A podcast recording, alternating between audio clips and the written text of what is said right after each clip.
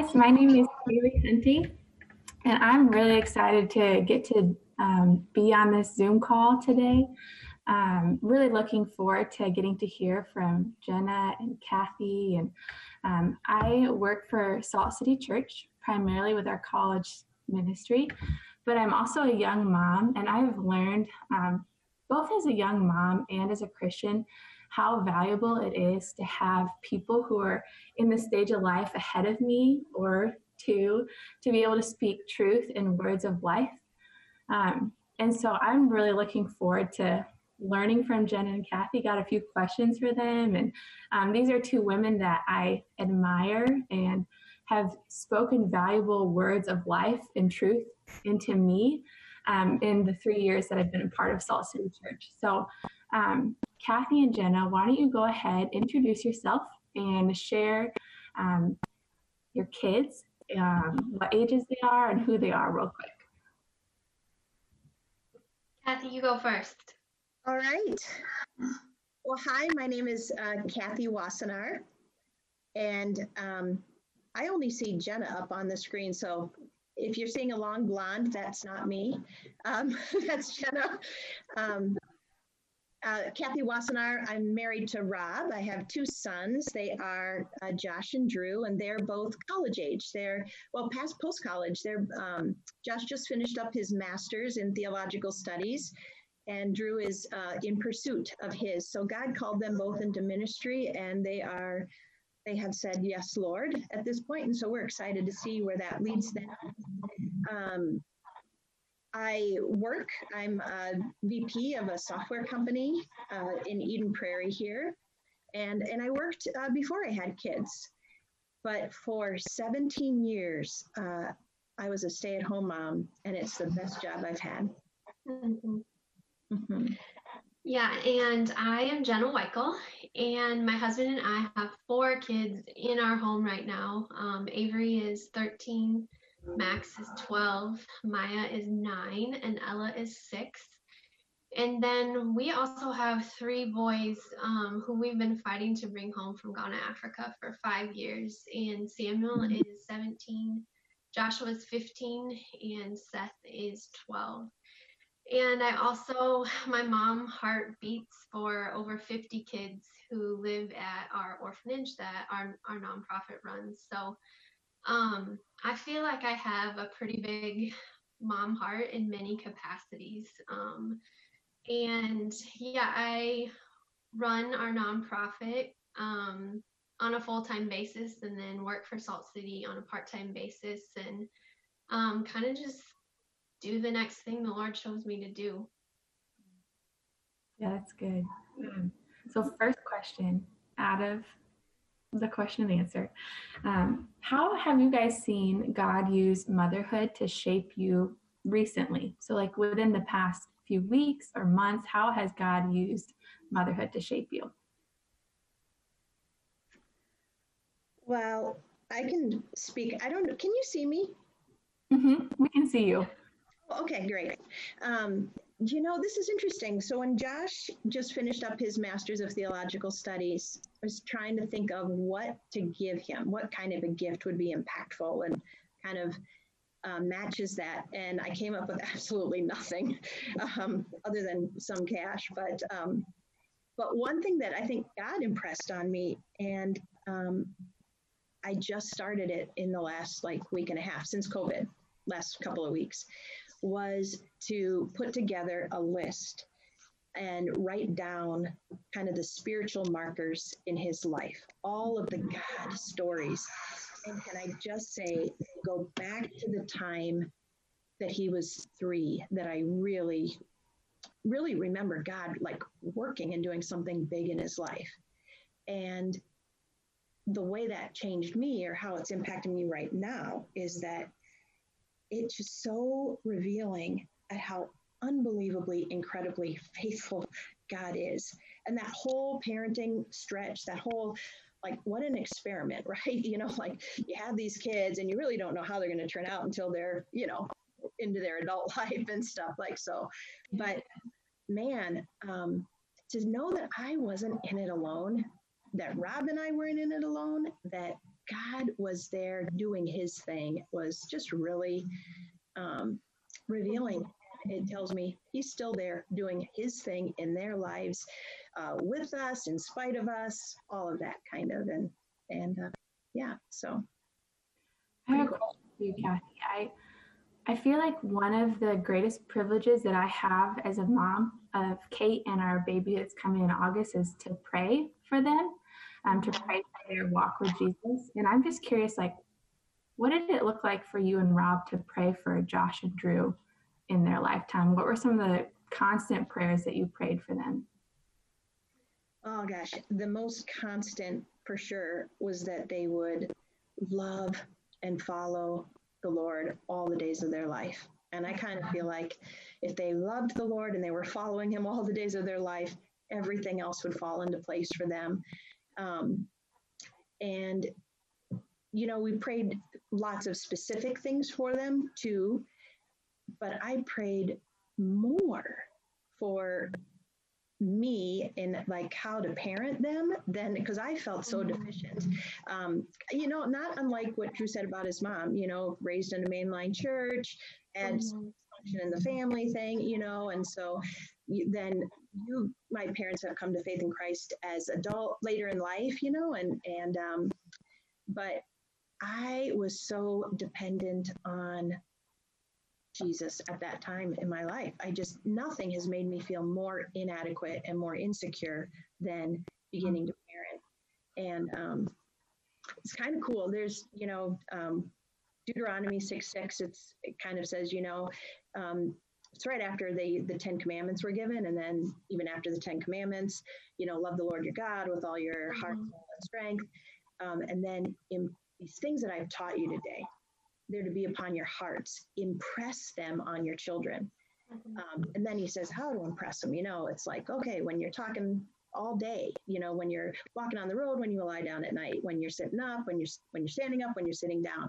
So it was an all day thing, and um, and I felt like um, all day we prayed for the kids, we prayed out loud with them, over them. Uh, so we didn't just pray, you know, for them, uh, the two of us when they weren't around. We prayed, you know, when they woke up in the morning, when we put them to bed at night, you know, as we, when they were hurt during the day, when their feelings were hurt, when we, we prayed a lot. Yeah. But mostly that they would love the Lord and they would follow him all the days of their life. Mm-hmm. That's helpful to hear because there's a lot of days where I feel pretty helpless and I don't know what to do as a mom. And I forget that I can just pray and ask God to help me as a parent to know what to do. And like I'm learning that still.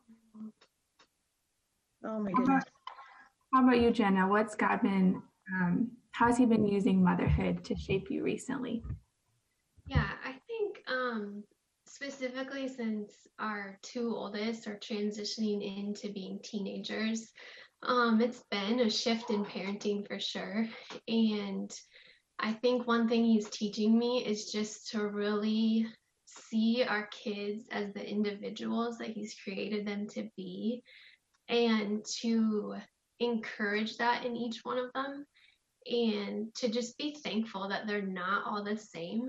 And it makes parenting more challenging because you're not parenting always as a whole. You have to parent each child as God has made them. And specifically with the oldest two that are in our home, you know, learning to let them make mistakes and rest in God's grace and that His grace in their life is sufficient.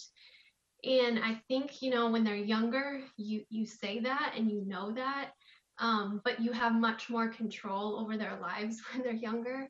And as they get older and they start to have opinions and voice opinions and um, even just rebel to some degree, I've been finding myself just praying a lot more for them, but also just really leaning into the grace that God has for them specifically and knowing like He's writing a story in each one of their lives and it's not going to look the same as it did for me and they're all not going to look the same. And so it's been a little bit of like this transition to like handing them over more to the lord and saying like okay god i have to trust the foundations that we've built when they're younger um, that your promises in your word are are true and now i have to also open-handedly allow them to just kind of walk in independence a little more. And we're obviously still parenting them a lot at 12 and 13 but um yeah we're we're definitely in like a new stage of parenting and i've just seen god's grace um a lot in our parenting. And i have felt um the insufficiency of parenting in a new way when they're not making choices that I would deem as wise and yet needing to just um, entrust them to, to God even more. Can you expand on that a little bit more, what you mean? Like letting them learn mistakes. And that's really hard to do as a mom. To be like, no, like, oh, that's not a good idea. yeah, I would say I, I often don't do it well. I think I'm learning. I think um, you know, I talk a lot about with to my kids about there is a wise path and a foolish path. And here's what the foolish path will lead to, and here's what the path of wisdom will lead to. So when they're choosing things on the foolish path, there's been, you know, when they're 13, you can't spank them anymore. And when they're younger, that is such an easy, it's not easy, but it's like a that's what you do as discipline. And so there's been a little bit of, okay, if you're going to choose foolishness, then you have to taste the consequence of your foolish choice. And as a mom, it is difficult to watch. And in that gap of time where they're kind of resting in their foolish choices, you have to pray that the Lord convicts their heart. And um, what I've actually seen is that He He has, but I have to have self control to just um, stay quiet and allow God to do his work in their heart as he is starting to minister to them. Because the other thing is, like, at some point, like, God has to become their God to them. And he, they're not saved by my grace. Um, you know, they have to look to him. And, and when I can have the self control to do it right, um, and allow God to be the one to speak and to convict their hearts, the outcome is always so much better than if I don't have self control. And I try mm-hmm. to get them to that point through my words or my actions. You know, Jenna, when you said that God has to become their God, that that's another that was a huge prayer point and probably mm-hmm. always uh, was. But and when they're making unwise choices and you're silent, um, here's I remember. Josh when he was four, and and then relying on God to come in. When Josh was four, um, he, he told us that he thought prayer was boring, you know, and and so okay, we probably all the praying we did all day and you know at the night and everything else, a little too much for him. Um, but you know what? What a knife like kind of through our hearts, like, oh, what do you do with that? So he doesn't want to pray and and you know no sense in making a kid pray right? That's not going to get anywhere. And so we said okay um, we'll we'll pray over you. We'll stand in the gap. We'll just pray for you and you don't have to pray. And um, but he knew um, that we were praying then that god would give him a desire and a reason to pray. And so this little four-year-old guy who he was a good kid um, and, and he wasn't um, of my two kids, he was not the strong-willed one. He wasn't the, the, the uh, my uh, my other son's sitting over here, so we're kind of smiling. But um, he was a good kid. But you know what? He had come to a place in his life where he started having um, nightmare dreams, bad dreams at night, and he asked us to pray for him every night. We were praying that he wouldn't have bad dreams. And uh, this particular night, um, usually both of us put the kids down, but when Rob was working that night, you know, I was putting the kids down alone that night. And he said, and don't forget, mom, pray for my dreams. And I said, absolutely. I put my head down to pray. And I, um, as soon as I was going to start praying that he would have a good night's sleep and that he wouldn't be woken by his dream, bad, bad dreams, I felt like God stopping me. And in an instant, I, I told Josh, my head is still down a little bit. I said, Josh, I don't think I'm supposed to pray for you tonight. I think God is waiting to hear from you. And I lift my head up and I'm looking at him, and he already has tears coming down his face. And he said, I know, mom, God just told me that too. And I, it's, it's uh, those are the spiritual markers that I'm going to write down so he remembers. But when we don't know what to do and how to respond to something the kids are doing, um, all the more for us to stand in the gap and pray over them and for them. And I think it's really fine and good for them to hear what we're praying, you know. And so there's a, maybe a comfort in knowing that mom and dad's got me, or I hope that's what it was. But in this instance, you know, God gave him a reason to pray. And by the way, he prayed and he didn't battle bad dreams anymore. My prayers didn't take his bad dreams away. Rob's prayers didn't take his bad dreams away, but that young boy praying to his God took his, uh, and God delivered him from those uh, night terrors.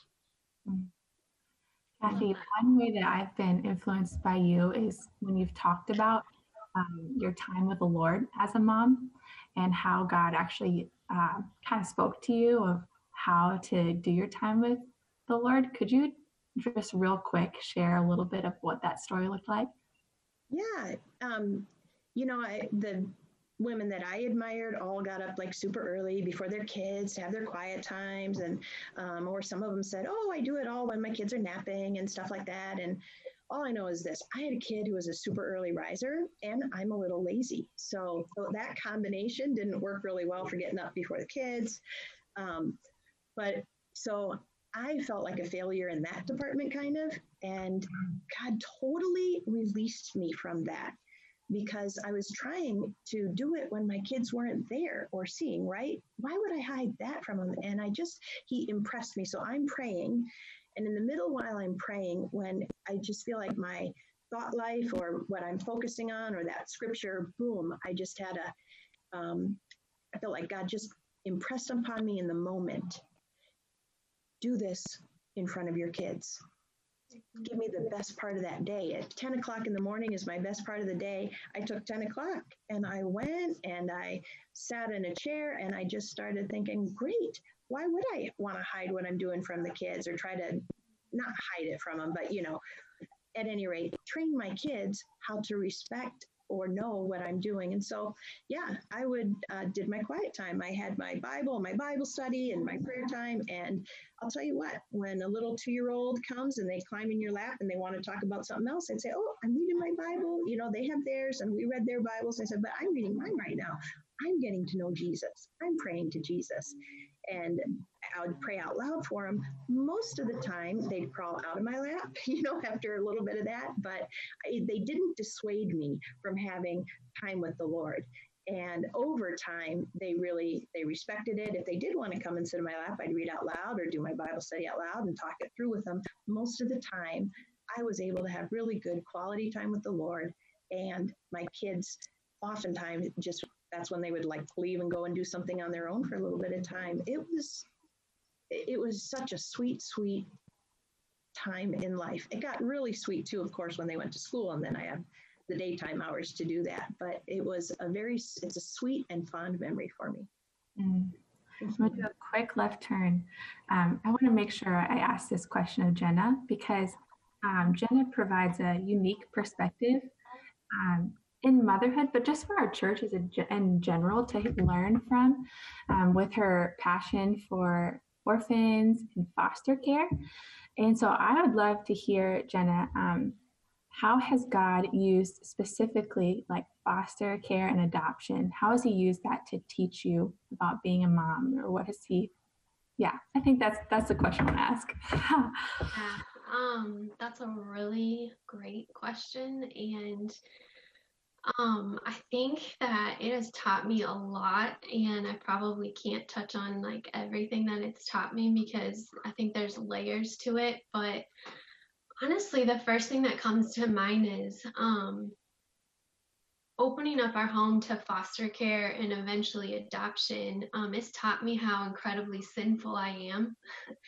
and how as a mom like i can't be a mom without a daily, deep relationship with Jesus. And um, we started foster care when uh, Max was three and Maya was nine months old. And so it's been a huge part of me as a mom from from the beginning.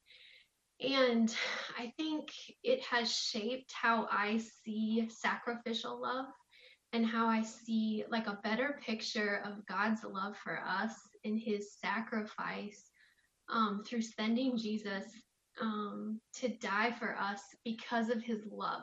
So much of foster care and adoption has been so sacrificial um, as a mom. And yet, I remember kind of, I think this was our very first placement. I had this like aha moment from the Lord where one of our biological kids was next to one of our foster children. And it's like God was saying, not every child in this world is born to a mom and a dad. Um, but foster care is the Lord's way of fighting for them. And I just remember like mm-hmm. looking at them and just this deep, like, I don't know, impression from the Lord of Him saying, like, I love this child just as much as I love your biological child. And I've chosen you to advocate and to love them um, and be the hands of Christ um, for them. And ever since then, yeah, I just I see orphans and kids in need just just differently, and I see them more of a lens of like God loves them and is fighting for them, and um, I think also I've learned just the power that God has given to us as moms, just with like simple things, cooking meals, putting your kids to bed, just a hug, like a mom's touch is like is so powerful. And I've seen kids come into our home and leave transformed through obviously us teaching them about Christ, but it's like some kids don't have never experienced like the touch of a mom and just the power and the uniqueness that he has made us as moms to just love kids in this unique and special way. So those are some of the things that it's taught me. I mean, it's honestly shaped me a ton as a mom, but those are some of them. I feel like there are a million follow-up questions I could ask from that question, that response. I'd say like to anybody in our church, if you're curious about adoption or foster care, Jenna and Nate are awesome people to talk to and ask about their experience. And so, yeah, I've learned a lot from you.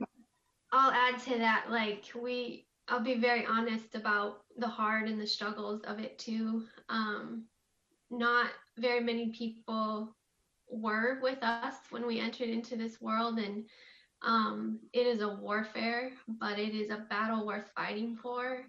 And um, God will change your life, but in a way that only deepens your walk with the Lord. All right. That's a good word. Okay, last question, and then we have to wrap it up quick. Um, so, speaking from my own experience, being a mom can be pretty exhausting and wearisome, um, can feel repetitive, and specifically, even in this time with COVID, I personally have been fighting just discontentment in the mundaneness and isolation that COVID has brought. And so, um, two sentences each from each of you guys. You can do three if you want. what would you say to the mom who's struggling to find contentment in the mundaneness or repetitiveness of motherhood? Okay, I can start.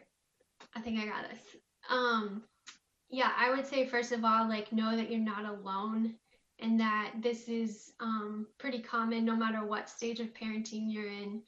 Um, I would say to fight for your for your relationship with Christ and actually see those mundane moments as an invitation from the Lord just to draw near to Him.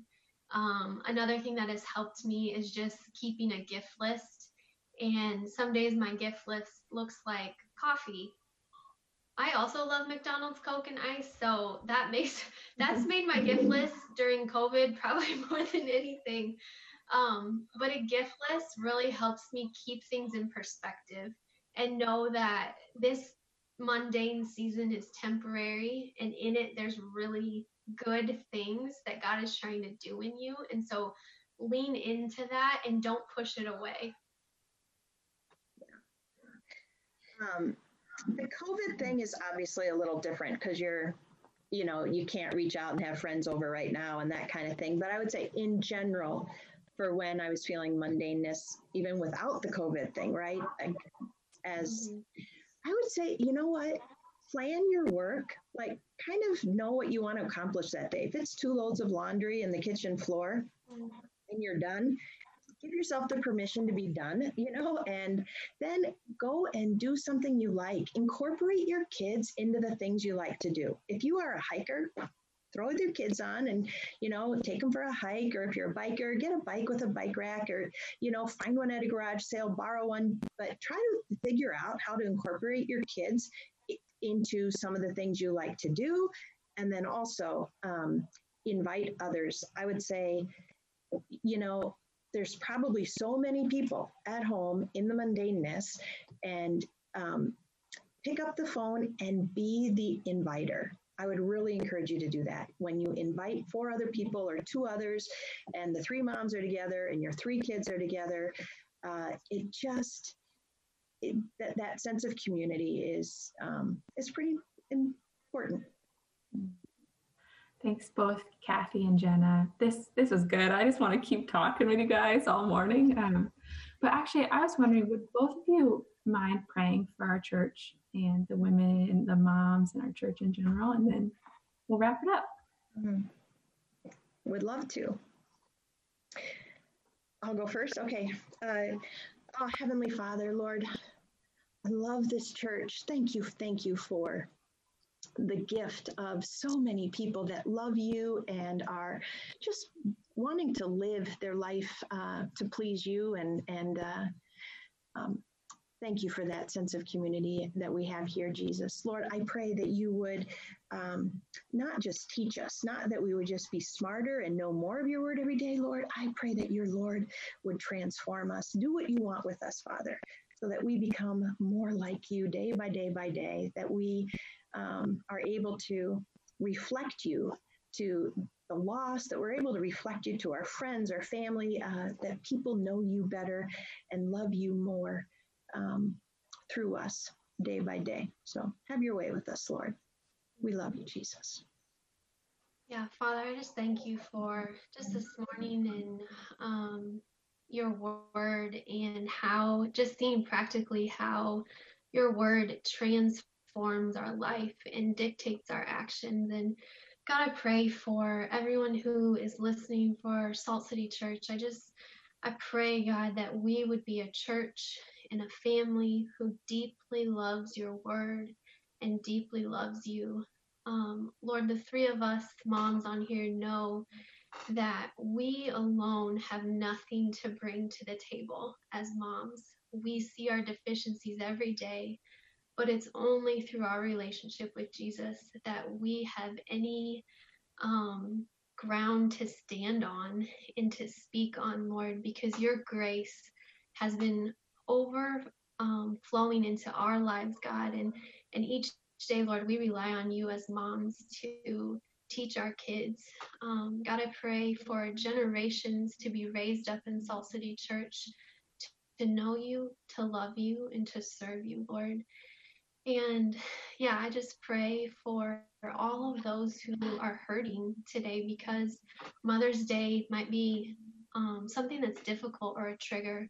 God, I pray that they would find you as their refuge and that they would know that maybe their experience with their own mom um, hasn't been something that's good, but you are looking to draw them in and to be their refuge and their redeemer. God, would you speak truth about their true identity as their um, child of yours? Father, we praise you and thank you in Jesus' name. Amen.